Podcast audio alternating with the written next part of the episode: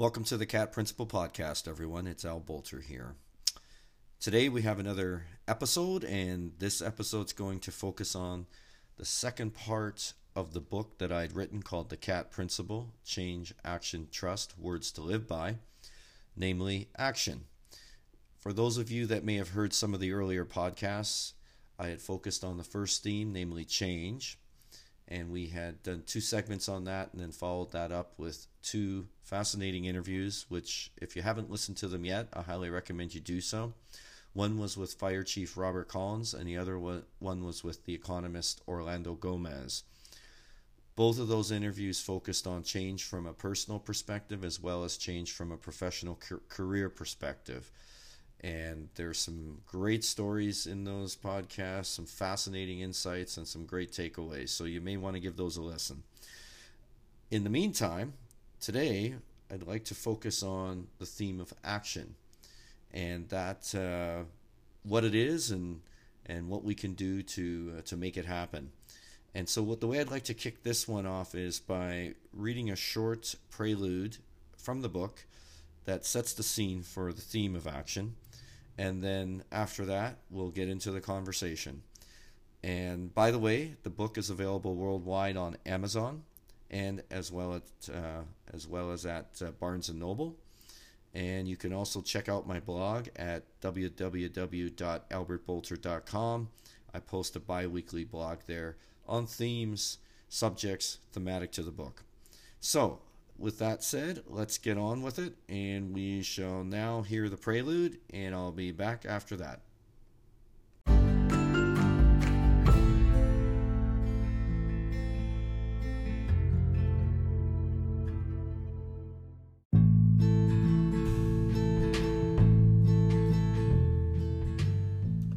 The Road to Action, a Prelude.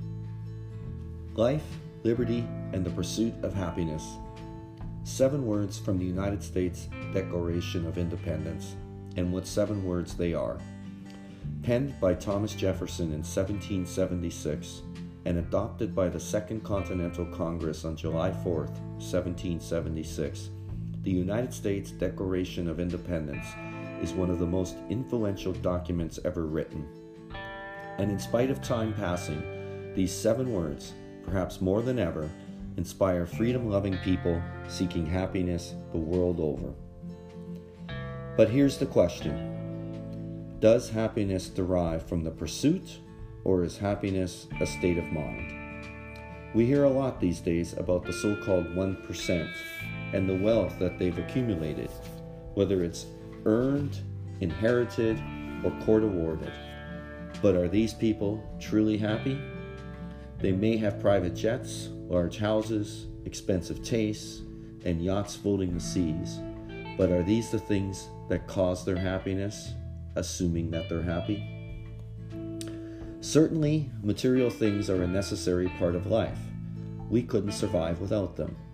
In some shape or form, we require shelter from the elements, food to keep hunger at bay, and clothes on our backs. Think Abraham Maslow's hierarchy of needs from his 1943 paper, A Theory of Human Motivation. And it's clear that humankind cannot live without the basics. But it's also clear that humankind requires a whole lot more to be happy than just material things. Happiness stems from within. It's a feeling of contentment, of having gratitude for the things and people in our lives. This doesn't mean we stop improving ourselves because we're happy. On the contrary, we retain happiness by taking action to improve every facet of our life, whether it's business, career, health, family, friends, or love. And it's essential that none are neglected, or else we risk an unbalanced life, and an unbalanced life is the path to an unhappy life. So, does happiness derive from the pursuit or is it a state of mind? It's both, and one feeds the other. Take action, and happiness follows. And when happiness follows, action is taken. We dare not stagnate, lest we diminish our self belief and lose acceptance of the way things are. Self belief keeps us moving forward when storm clouds appear, while acceptance keeps us real to the problems and challenges that arise. Benjamin Franklin, undoubtedly America's most celebrated polymath, explained it with the following words, and I quote Happiness depends more on the inward disposition of mind than on outward circumstances. Unquote. When we encounter disappointment, failure, or misfortune, it's not so much the event itself that matters as much as it is our reaction towards it. Tough times happen, they always will, but how we deal with them is what really counts. Sit back and do nothing, happiness fades. Sit up and take action, and happiness returns. It's with action that the key to happiness is to be turned.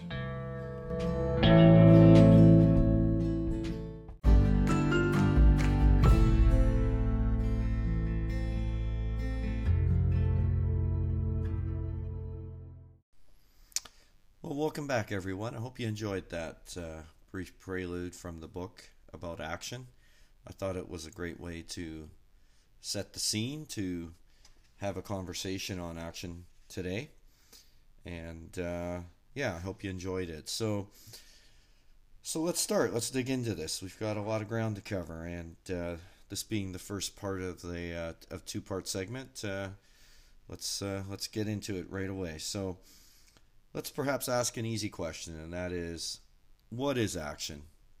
I mean, we all know the word, and uh, we all think we know the word, maybe we should say, and it's a common word. It's used an awful lot, but if we really drill down into it, let's. Uh, what is it exactly? So, I mean, if you look at the the meaning in a dictionary, or uh, you'll come across something like it's the deed of doing, of implementing, of executing on one's plans, uh, goals, or dreams, whatever that may be.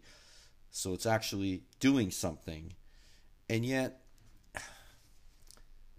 it, it, as simple as that is, why do so many of us have a problem with it? I mean, you know, we think about action and we want to do something and yet we shrink from it. We we draw back we we put off or we uh, we're scared of doing something.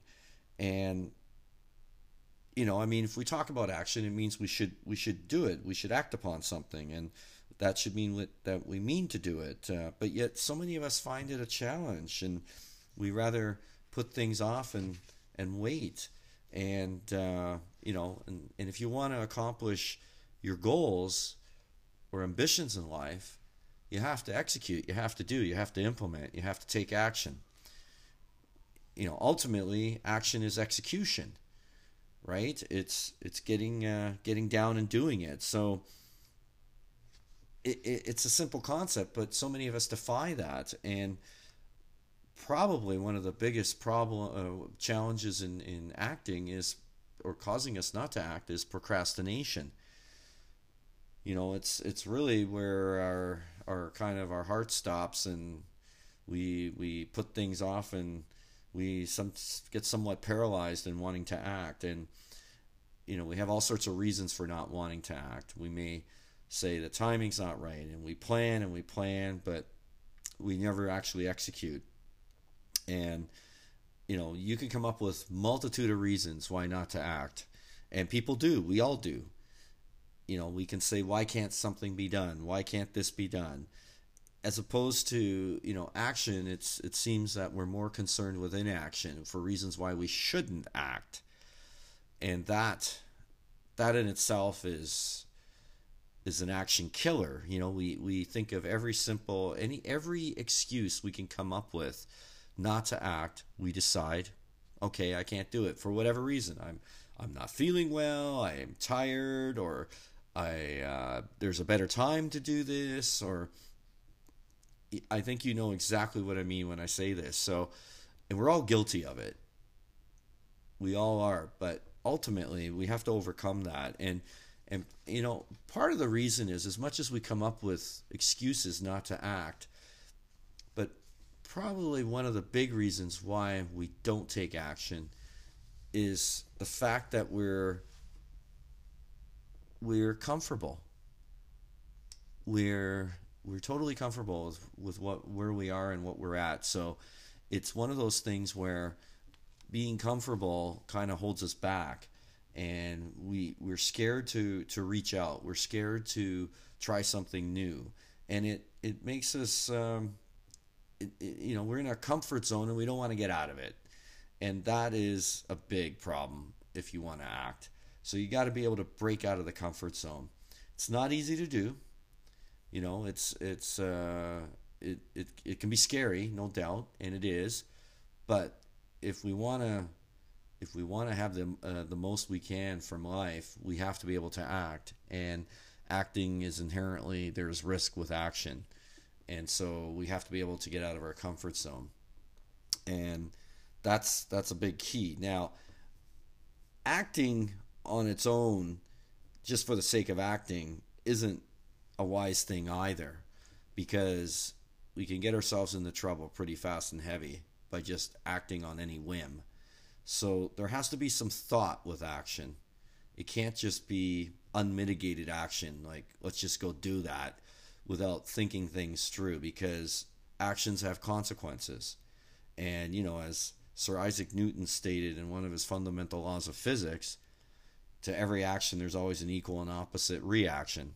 Well, that's what's going to happen.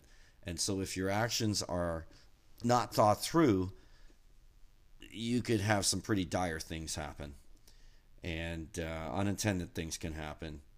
So there's a lot of trouble and chaos that can ensue through action, and obviously, being in your comfort zone, that's something that that holds you back because you're afraid of those things. It's fear. There's a fear. Obviously, fear is inherent to all of us, and we have to be able to control that fear. We can never get rid of fear, but we have to be able to check it and put it in, put it, uh, you know, put it aside or or keep it keep it uh, keep it fenced in. And by doing that, the best way of achieving that is by keeping our fear in check. The best way of achieving that is by preparation. You know, and so action is really, if you think about it, two parts. To act without any forethought, without any planning, without any preparation, can be utter stupidity because it can lead to such dire consequences. But if you deliberate, you think things through, you um, plan, take into account different scenarios of what could happen, then that's a little bit different. And action doesn't become as scary when you do that. But there does come a point where you still have to act because all the planning in the world won't achieve a goal if you're not willing to act. So perhaps when we think of action, we really should be looking at it as two parts. And perhaps we should say action action is like an equation and that equation is action equals deliberation plus execution. So it's more than just execution, it's deliberation. So it's preparing, preparing yourself to act. Without the preparation, that's where deadly consequences can ensue. And you know, there's a famous quote that I think of and I've seen, I've read, and I'm going to quote it here, said by uh, a world famous leader, which I'm sure you've all heard about him, and that's Napoleon Bonaparte of France. And he was famous for uh, a quote, and the quote went like this Take time to deliberate but when the time for action has arrived, stop thinking and go in. So, as you know, Napoleon was a quite the military genius, and I think he was talking about, with regards to that quote, he was talking about military strategy on the battlefield and when to, you know, there comes a point where you have to attack and you can't just sit there and do nothing. So you have to think everything through, you have to plan, but you have to be able to act on it. So the key there is, you know, if you t- if you take away execution from the equation, then you just have deliberation. So there's thoughts without effect. You take away deliberation and you rely solely on chance without any thought. So you're kind of throwing things at the wind by acting without thinking through. So I guess you could call that calculated risk. Thinking things through and, and deliberating is you are actually creating a scenario in which there's calculated risk. There's always risk. When you act, there is always risk. Nothing is sure. Nothing. So the way to mitigate that risk is by planning and deliberation. But then there comes the time to act. And so ultimately, what we're striving for, or should be striving for, is thoughtful action. And you know that that's really the fundamental key there. But at the same time, we have to recognize that there are times when we really don't have the luxury of foresight and planning. Sometimes you just you have to act very quickly. And you know, sometimes it requires split second decisions. And if you don't act in a split second, you can have also very dire negative consequences. It could also be in the event of an opportunity. An opportunity might pass pass you pass in front of you and if you don't act quickly on it, it'll be gone. And it'll never come again. So there are those times. I mean, for example, in a car act, a car accident, if you're on the highway and you have to avoid, you have to take quick action. If you have to avoid a car in front of you that brakes all of a sudden, you have to think quick and you have to move quick, and to avoid that. Otherwise, you can't sit there and planning. Oh, I'm going to make that. I'm going to make that turn the car and that. It's just at that point it's automatic, and so you have to be able to act quickly. I mean, it's the same if you encounter somebody that could spell a great opportunity in your life, career, or potential love, maybe, or or whatever. You know, you have to be able to calculate. Uh, um, you have to be able to take the situation at hand really quickly and sum it up to yourself, and then take action quick. You can't hesitate. hesitation can thwart everything and hesitation can even be deadly at times, like in the example of a car accident. So there are times, and you have to be you have to be uh, you have to act quickly. So with that being said, though, there's a reason you know when you're driving a car and something happens quickly. Part of the reason you can react quickly is because you've prepared in training when you for, for example took if you took driver's education or you you after driving many many miles you, it just becomes automatic. Things become automatic to you. So you you know you brake automatically. You don't even give it a second thought. Or you swerve if you have to sw- uh, swerve out of the way of something. It's just automatic nature and that's just due to inherent you know practice practice practice. Driving a lot knowing how to operate a machine. So you in you know you're prepared basically. It, it's kind of like the boy scout slogan be prepared. So for those instances that happen really quick and they come to us they they they happen to us that's where preparation comes into play. And uh, and that's where you got to be ready for those types of situations. You know if i, I think back uh, on an experience i had when i was in the air force and i was training to be a pilot in the uh, jet training course i i remember you know, part of the reason the training is so intensive in the Air Force when you're learning to fly and be a pilot is because you have to often make split second decisions if there is an emergency. So the military is great at, at training and it's basically practice, practice, practice till it's second nature. And I remember specifically, you know, when we were flying, training in jets to, to fly jets, we had to we had to train for ejection procedures. Thankfully, I never had I never had to do it, but we had to know our procedures within seconds on how to eject out of an airplane, out of a jet flying 500 miles an hour. And if you did hesitate in that type of scenario for a couple seconds, it could have mean it could mean easily mean death. And and actually, I remember riding with an instructor and he explicitly said to me, he said, "Al, look, uh, when we're up there and and we're flying, if uh, if we have a flame out, you know, the engine engine conks out. These were single engine jet planes we were flying, and if the engine conks out, look, he said, I'm going to count to three, and if you're still there at three, I'll be gone. I will have ejected." So you had to know these procedures inside out. In fact, the Air Force wouldn't allow you to fly, to continue flying. You had to go and get tested regularly. Every week, we had to go into the ejection simulator and we had to go through the procedure. And if we didn't know it, they grounded us that day and we had to go back the next day and do it again. And so it became second nature. That's what they drilled into us. And the reason they drilled that into us was because in the event we had to have make a split second decision.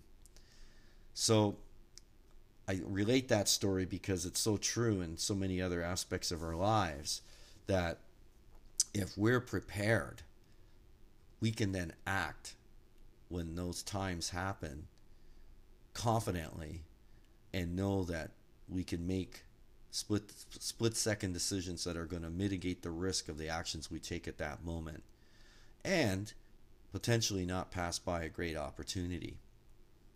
You know, you often hear the story about entrepreneurs and their elevator pitches, you know, that they should be able to, within 30 seconds, encapsulate the meaning of what they're doing and the type of company they're running and, and be able to pitch it to somebody. So, part of that also derives from a sense of opportunity that could happen to you. An elevator pitch, you you walk into an elevator and suddenly there's a person there that could be very key to the business you're starting or running and you have 30 seconds to say hi to that person and try to strike up a quick conversation and explain to them what you're doing and intrigue their interest and maybe have a potential for a further conversation. So again, that's if you're prepared for that and those opportunities come your way, then you can act. You can act really quickly and confidently. But if you don't, if you don't prepare, and you just kind of wing it, that's where opportunities can be missed, accidents can happen, you know, serious consequences can happen. It's the same if we were just winging it when we were flying and something happened. I mean, it could it could be dire and in our lives and potentially the lives of other people at stake. So it's really a critical thing to be able to, as Napoleon would put it, deliberate and then go in. So that's all part and parcel of action. So action again equals deliberation plus execution. And the whole concept of training is for is basically your deliberation. So when you know things second nature, you can execute really quickly. So I mean, moving on from that, how do we how do we how do we achieve that then, and how do we achieve that? You know, the training and the deliberation and such. And I, I would say it, it comes back to uh, being able to focus and also the act of creativity. So, you know, for example, people are creatures of distraction. Our phones ring, we get interrupted, uh, you know, emails, texts, especially in this day and age with all the technology. I mean, so much of technology has enhanced our, our lives. It's it's fabulous, it's phenomenal. But at the same time, technology has also become a large, a big distraction. It's it's tough for people to focus anymore without, you know, going out and having dinner, people are always checking their phones. You see it when you're in the restaurants. So they're not focused on the conversations, they're not focused on the people in front of them. They're f- always focused on something out there, virtual, if you will. And they're distracted. And it's it's killing our ability to focus on things. And focus is a key ingredient to success. You know, it's the ability the ability to concentrate on things on the task at hand that will lead us to success. And without the focus, there can't be any success. And success in itself requires determination and passion, and that's what focus brings to bear. So, you know, it's the same as a, a magnifying glass channeling like the sun's rays and that beam of sunshine going through a magnifying glass I mean, it it achieves. It's amazing how hot it will heat something up and burn burn something. You probably did that when you were a kid. you know burn a piece of paper with a with a magnifying glass so that's ultimately that's focus so we have to be that in the same way to achieve any defined goal whatever the goal that may be we have to be able to focus our energy on that and you know we can have all the determination and passion in the world but if we fail to bring the focus to it we will not achieve our goal and so a, a prerequisite to effective focus is is perspective. And we have to when I mean when I mean when I say that perspective is it's our ability to distinguish the important from the unimportant. So when you focus, you can't focus on the wrong things. You have to focus things that are relevant to the goal at hand. And then correspondingly, that's how you take action. So when we loop that back in, and if you focus on things that don't matter, then the focus is misplaced, right? It's all for naught. Uh, you're not going to get the results you want. So we must be really onerous in achieving, in choosing the target of our focus. And we have to make sure it aligns with our goals. Will it get us where we want to go? Are we on the right track? You know, if you focus on the wrong outcome, success is going to remain elusive and it's not going to happen. But if you focus on the right outcome, it success is really there for ours to take and and have. You know, it's scattered thoughts lead to scattered results, and focused thoughts will give you astounding results. And you know, you can look at examples all through history on this. If if you want to think about like the greats like Ludwig van Beethoven composing the Ninth Symphony, I mean, the man was deaf and I think partly blind when he composed the Ninth, which is possibly considered to be his greatest symphony. But I guess you could say he had no distractions, so he could really focus on composing that beautiful symphony. Or take take Einstein, who developed the theory of relativity. I mean, those are all outcomes of focused minds, and there, there's nothing left to random there to wander. You know, they're they were bent upon the achievement of a singular goal, and those are the minds that basically trade distraction for creativity, and creativity can only be the product of a focused mind. You can't be creative without being focused. It takes focus to become creative. You know, so if you walk into any classroom or boardroom, at some point creativity is going to be the topic. It's going to come up. It's going to to come up. And you know, if you read any newspaper, magazine, wherever you you books or whatever, creative creativity is always there. And that's it's something since the beginning of humankind and it's a birthmark of each civilization and culture born. It's creativity is the cause of that. And you know, with the passing of each civilization and culture, and yes, they all do pass, make no bones about that, but it's the remnants that act as the signposts for the creative minds that, you know, once endowed those bastions and, and eras of human endeavor. And you just look through all history, throughout all of history, you know, the, the pyramids in Egypt, the Great Wall of China, the works of the Greek philosophers and the things that ancient Rome left to us.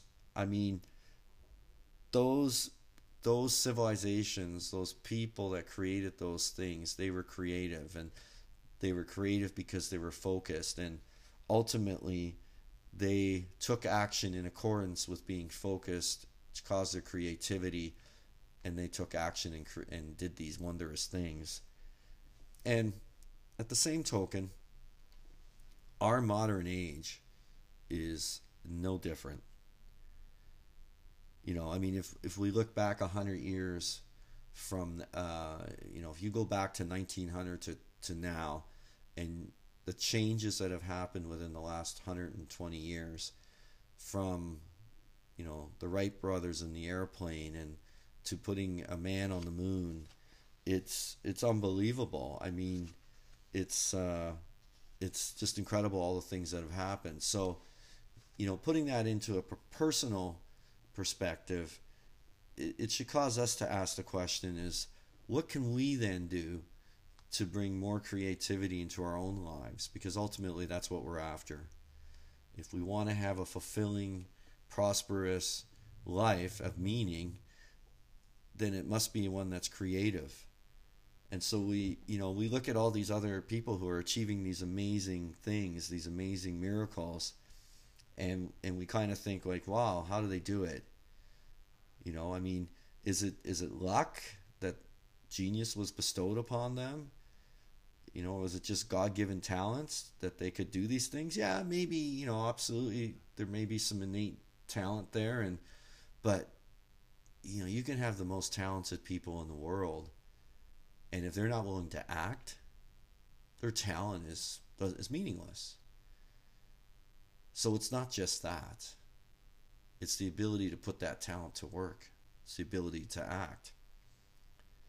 And the other thing is is what we don't witness when we see these great people doing these great deeds, inventions or whatever, is all the time and effort that they put into doing these things. You know, if if we're thinking about some great engineering feat, we don't see the engineer laboring away hour after hour after hour, late nights. We don't see that. We just see the end product and we think, wow, how'd they do that? Well, hard work, a lot of effort. You know, so it's the same with music or any field. People who get to the top of their game put in hour after hour after hour. I mean, I think it was Malcolm Gladwell in one of his books who talked about the 10,000 hour rule. So if you want to get good at something, or amazingly good at something, you have to put the time and effort in. You have to be willing to act. And while others may coast through life, there are other people who doggedly take action toward their goals and and make things happen. And you know, a lot of the people that make things happen aren't necessarily the most talented people in the world. Because there's a lot of mediocre people, but they're willing to put the time and effort in. They're willing to act. And they're willing to try, they're willing to learn, and they're willing to put the extra hours in, whereas other people aren't. So it's it's very easy to to look at successful people and say, "Oh wow, look at that! You know, they're able to do that. Why can I? Why can't I do that?" Well, there's a lot of a lot of things that go on behind the scenes for people to achieve what they achieve. Make no doubt about that. And there's a lot of failure in between there too. So I think that's just something you have to bear in mind that creativity doesn't arise, arise just from itself. It's a product of action. And, you know, only through ch- trial and error do the seeds of creativity actually sprout. A lot of trial and error. And we don't always see that, but it's there. You know, and, and, and I, I guess we can admit that, you know, not all of us are going to be Mark Twain or Henry Ford or Einstein or the next Steve Jobs. But if you're willing to focus on a subject for even several hours, if you're willing to to get into something, it is amazing what can what can pop up. It's amazing how one thing can lead to the next. And and that means acting. So that means doing things. Taking it little by little. You can't just dive into something totally unknown to you, but you have to be able to put a foot into so-called chaos to an area that you're not that adept at, not that well at, but want to learn about. You have to yeah, you can read about it, you can prepare for it, but at some point you need to step into it and then take it from there, and that's where the true life experience will come from. You know, Dutch painter Vincent van Gogh had a had a great quote. He said, "If you hear a voice within you says you cannot paint, then by all means paint and that voice will be silenced. That's great. Those words are great because so much of our inaction is due to negativity, thinking, well, I can't do that. I'm not capable of that. Well, if you try and you act, you'd be amazed what you're capable of. It's amazing what you can do if you put your mind to it and then your body. And, and at that point, when you start doing it, often you look back and say, "Gosh, why didn't I do it earlier?" It really wasn't as hard as I thought. It's it's it's powerful. What the mind the mind is powerful, and if you're feeding it negativity, it's gonna it's gonna stay that way. But if if if you just counter that with action, preparation and action, you'll amaze yourself.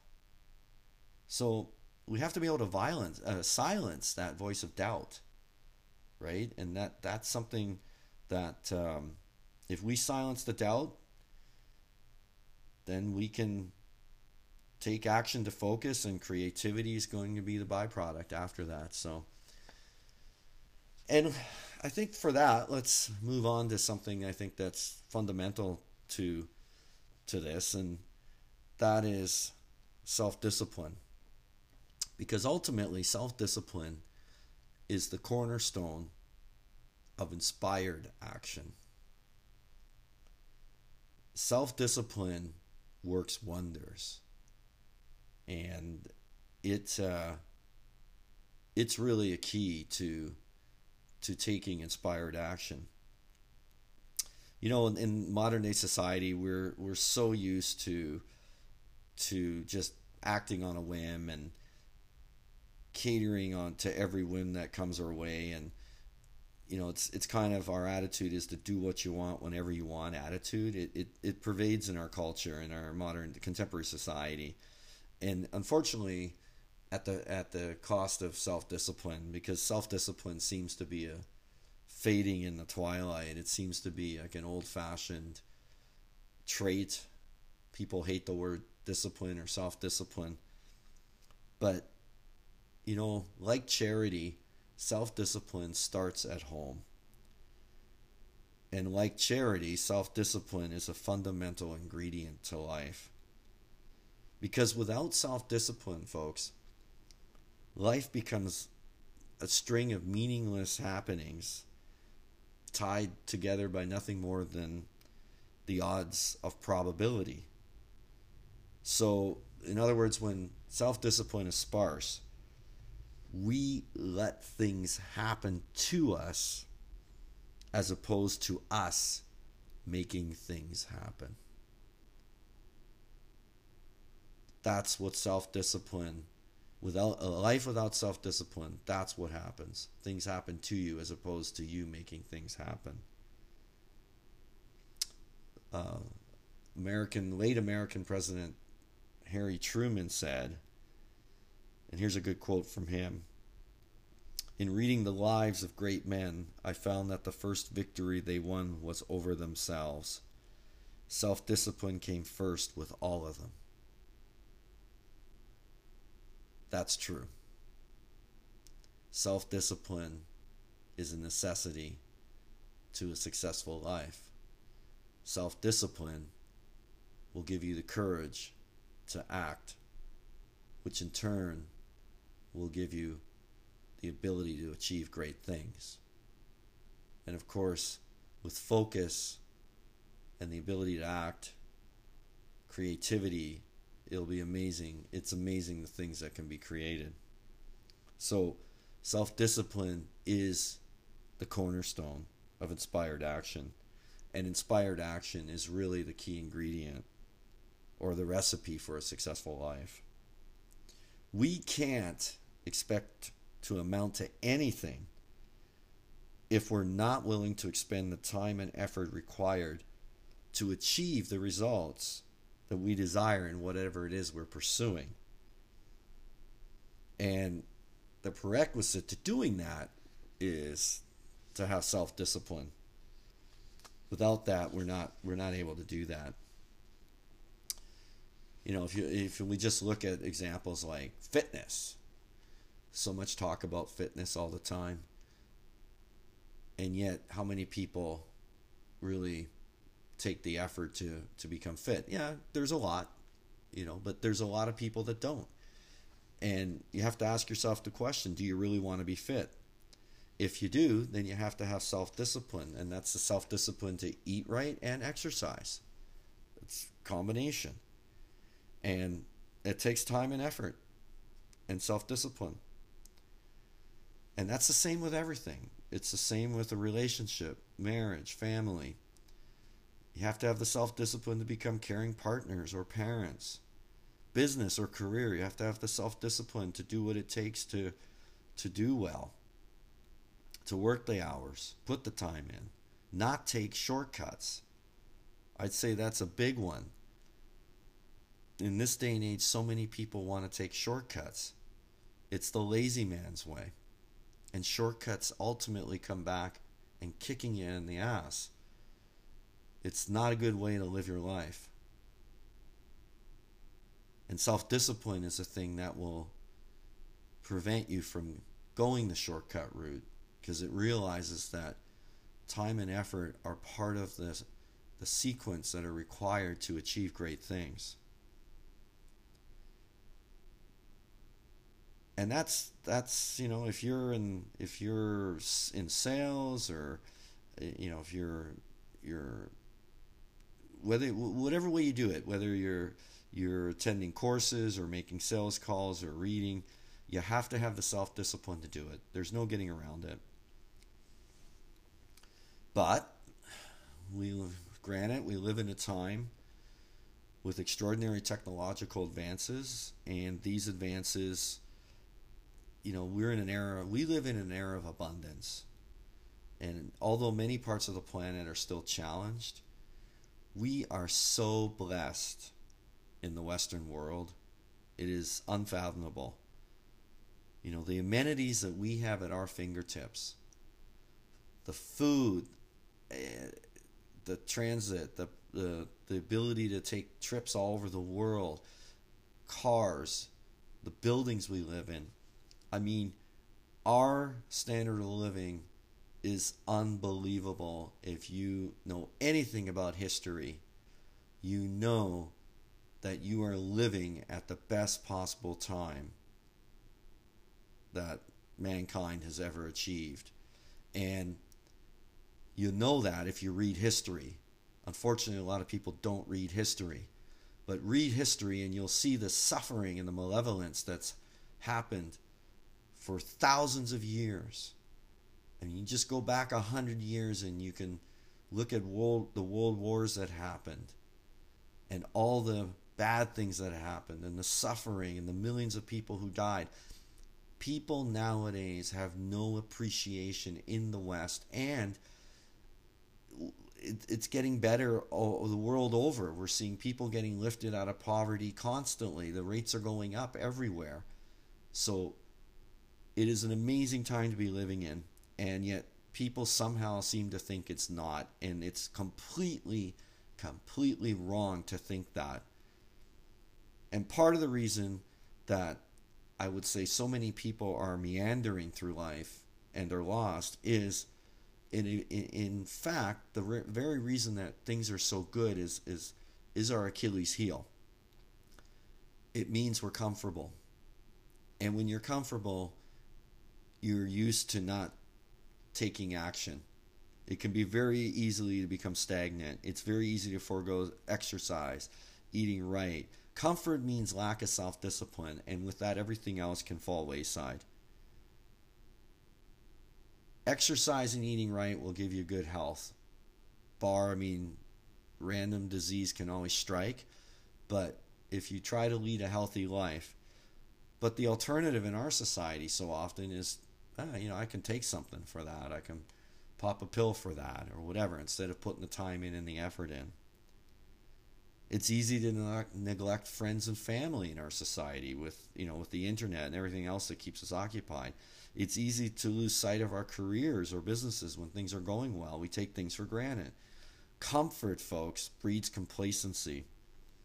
And complacency is the death knell of self discipline. And once self discipline is buried, a meaningful, purpose driven life is buried with it. So think long and hard about that. Think long and hard that it's time to make self discipline a part of your life. It's time self discipline has to be a cornerstone of our lives if we if we aim for inspired action. So let's talk about inspired action. what do I exactly mean by that? Maybe let's drill down a little further. You know, Thomas Edison once said, genius is 1% inspiration and 99% perspiration. Well, it's that 99% perspiration that's the key to not only taking action, but taking action with a difference, right? Perspiration, as I mentioned earlier, it means training, and that means practice, it means hard work, and it means going the extra mile when others aren't willing to do that. And with perspiration, the odds of achieving are just that much greater. They're greatly enhanced. I mean, sometimes circumstances will go luckily, luckily they'll go our way, but true true successful people or champions, they they don't depend on luck for success. They depend on hard work and effort, training, perspiration. It causes them to study for that exam, for that extra exam. It it it causes them to throw, you know, the extra practice for that ball game or rehearse for a high stakes presentation. And they're ready then when the time arrives to take action.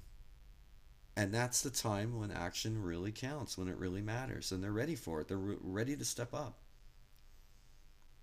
You know, only then does one does the 1% inspiration appear. It's the cherry on top. It's it makes for the inspired action that we long to exude, but that that inspiration, that 1% of inspiration, does not happen without the 99% perspiration. There's no getting around that. Again, there's no there are no shortcuts to that. It's that 1% of perspiration, uh, sorry, inspiration that only happens with that 99% of effort put in. And once you've put that in, and you know you've put that in, that's doing the best you can. I mean, you can't do better than that, but you have to have done the best you can. And when when it goes your way, after having done put in all the effort that you have, that's when it, if if and when you're going to get inspired action, it's then. And that's kind of that's the equivalent of like being in the zone. We've all had that feeling before. It's like if you're a runner, you know, it's like having runner's high. It's when you're in the zone and you feel like you can go on forever. And that's that's where the physical and the mental converge to make the body function in perfect harmony. That's the converging of the two. The inspiration converging with the mental converging with the physical, the inspiration converging with perspiration. That is perfect harmony. And you know, it's like like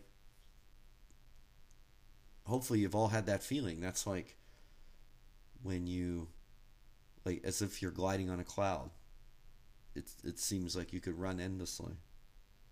I mean, athletes live for these for those types of moments. They live for those.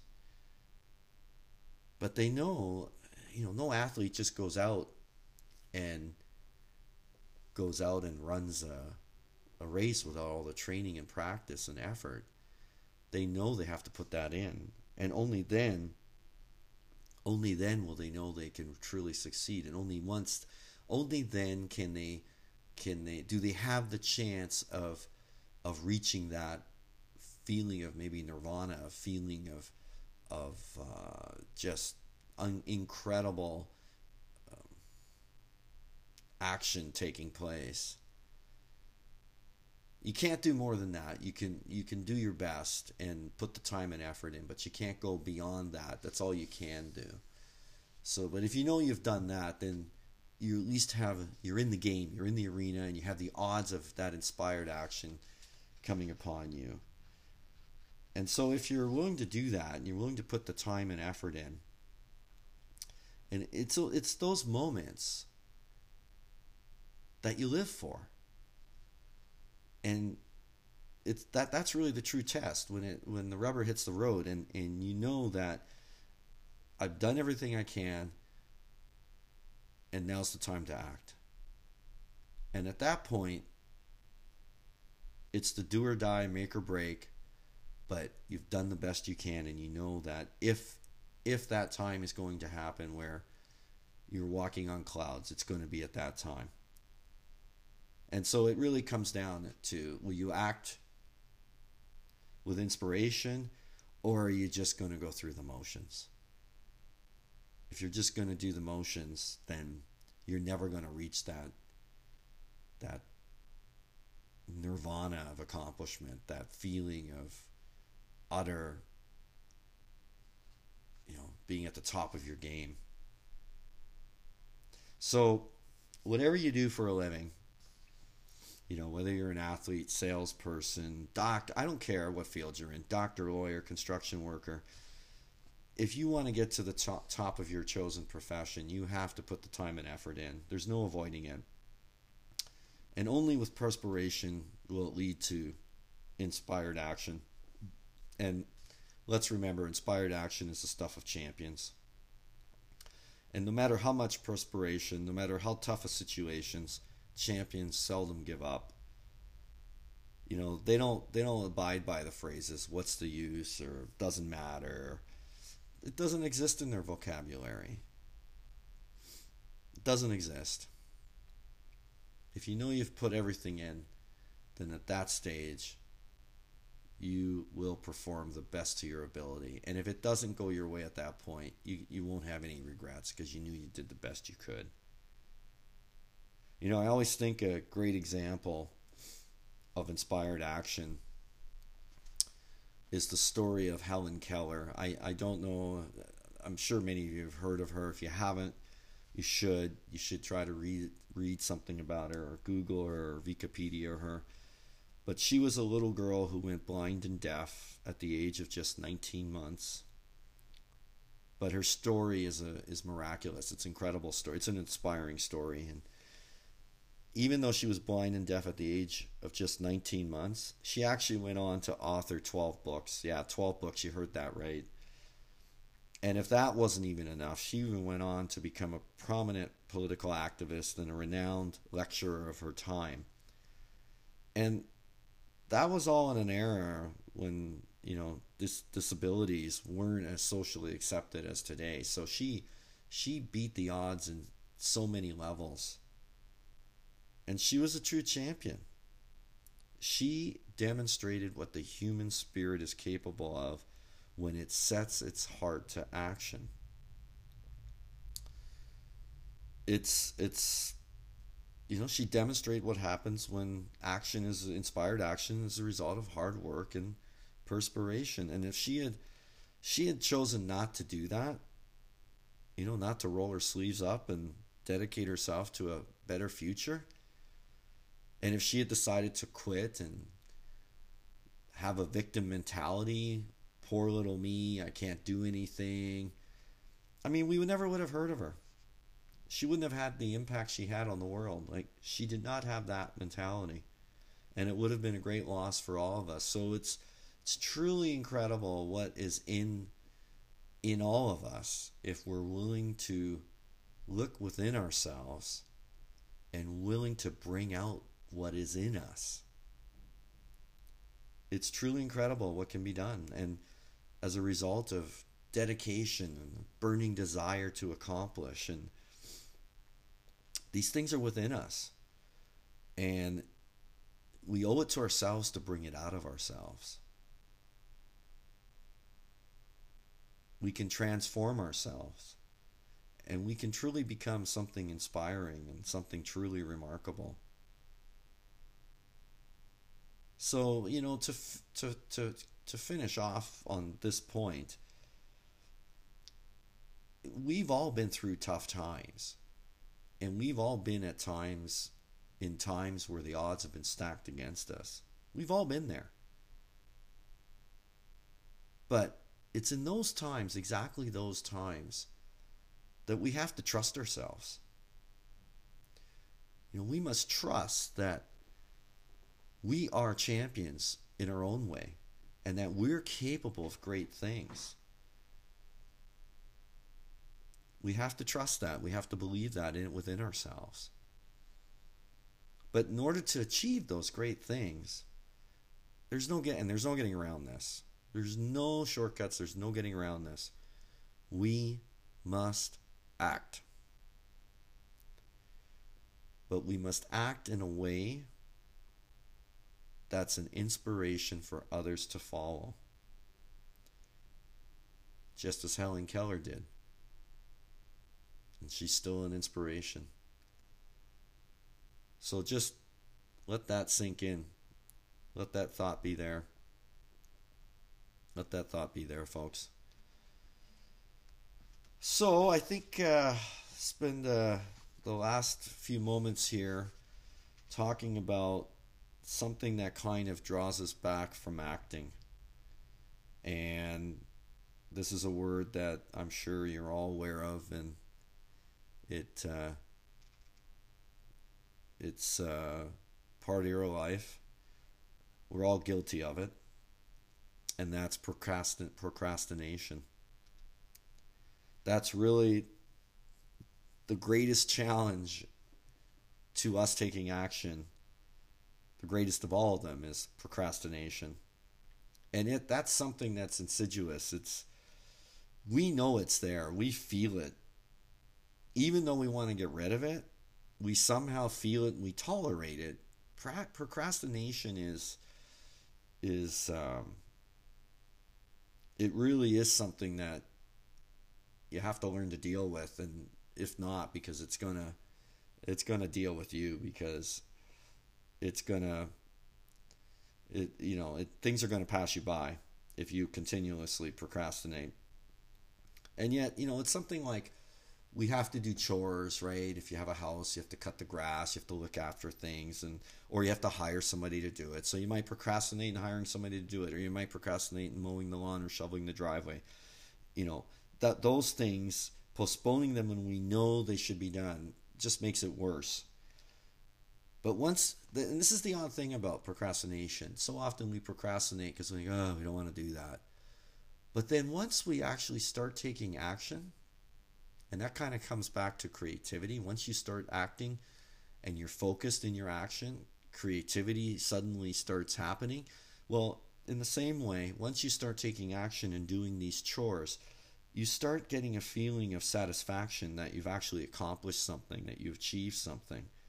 And it, it, invariably you look back and say, "Geez, it wasn't that bad after all." You know, like I, it it, it wasn't as hard as I thought, or you know, it it it, it uh, I could get it done without too much hassle. I mean, and some things take longer than others, but so often you procrastinate. The procrastination takes longer than anything, and then once you do it, the actual act of doing it doesn't even take that long, and you feel so much better after that.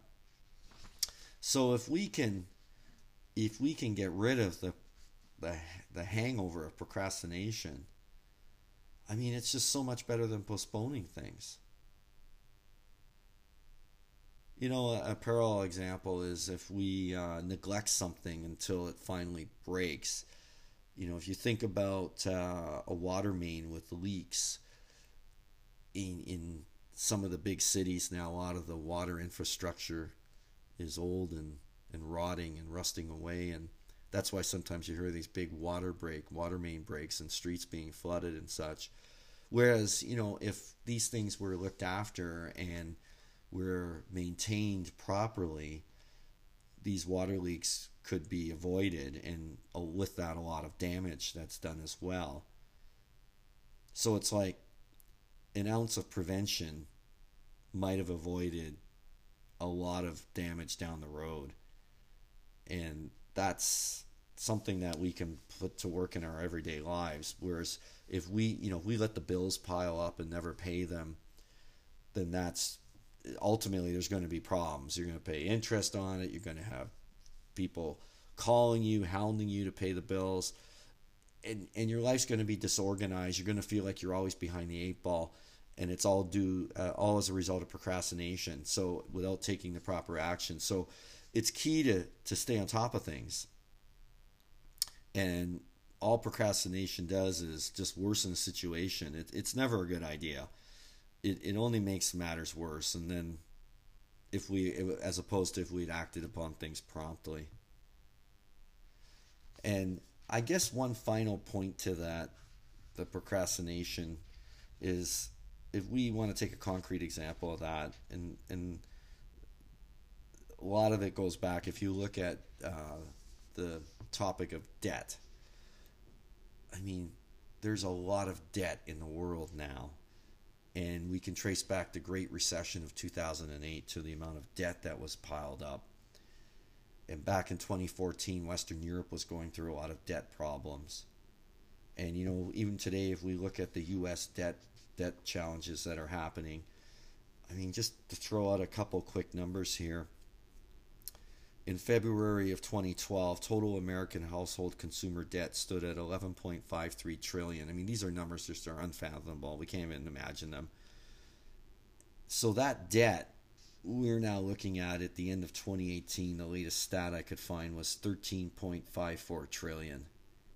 So this debt just keeps rolling and rolling and rolling. And I mean, there's the ultimate procrastination. How long can we kick that down the road? It can't keep going forever. At some point, that debt has to come home to roost. And that's part and parcel of procrastination on an international level with not just the states. That number I threw out was the U.S. debt, but it's in every country. It's here in Canada. It's throughout the Western world. Country after country has huge amounts of debt, and nobody really seems to care. Nobody seems to talk about it. Perhaps one day they'll just rip it all up, but then you can only imagine the circumstances that would result from that complete collapse of economies and such. So there's a prime case of procrastination on a very scary economical level where people are are uh, just governments and politicians are kicking this down the road without end in sight. And yet you know at some point there's got to be a breaking point. There always is. And if we don't think that we think it's going to go on forever well we've got something else coming to us with that respect. But anyhow, the the reason I talk about that is that's that's what procrastination does. And as much as on our own personal level we can't worry about those that big big debt out there, we have to worry about our own lives. We should at the very minimum look at our own lives and look at the procrastination that we're we're having in our own lives and try to fix that. And that's where it all starts on the local level at, at home, right? So I think today I'm going to stop the uh, first segment of this at that point. And when I return for part two of the segments on action, we'll talk about positive procrastination. I bet you thought there wasn't such a thing after all this talk of procrastination, but there actually is. And that's where I'll leave it for today and come back for part two for positive procrastination. Hope you enjoyed today's episode and uh, feel free again to check out my blog at www.albertbolter.com and feel free to download the book on e-Kindle if you on uh, it's an ebook. You can also download it electronically at Amazon, as well as order the paperback edition at Amazon and Barnes and Noble. And with that, thank you for listening, and we'll talk to you soon.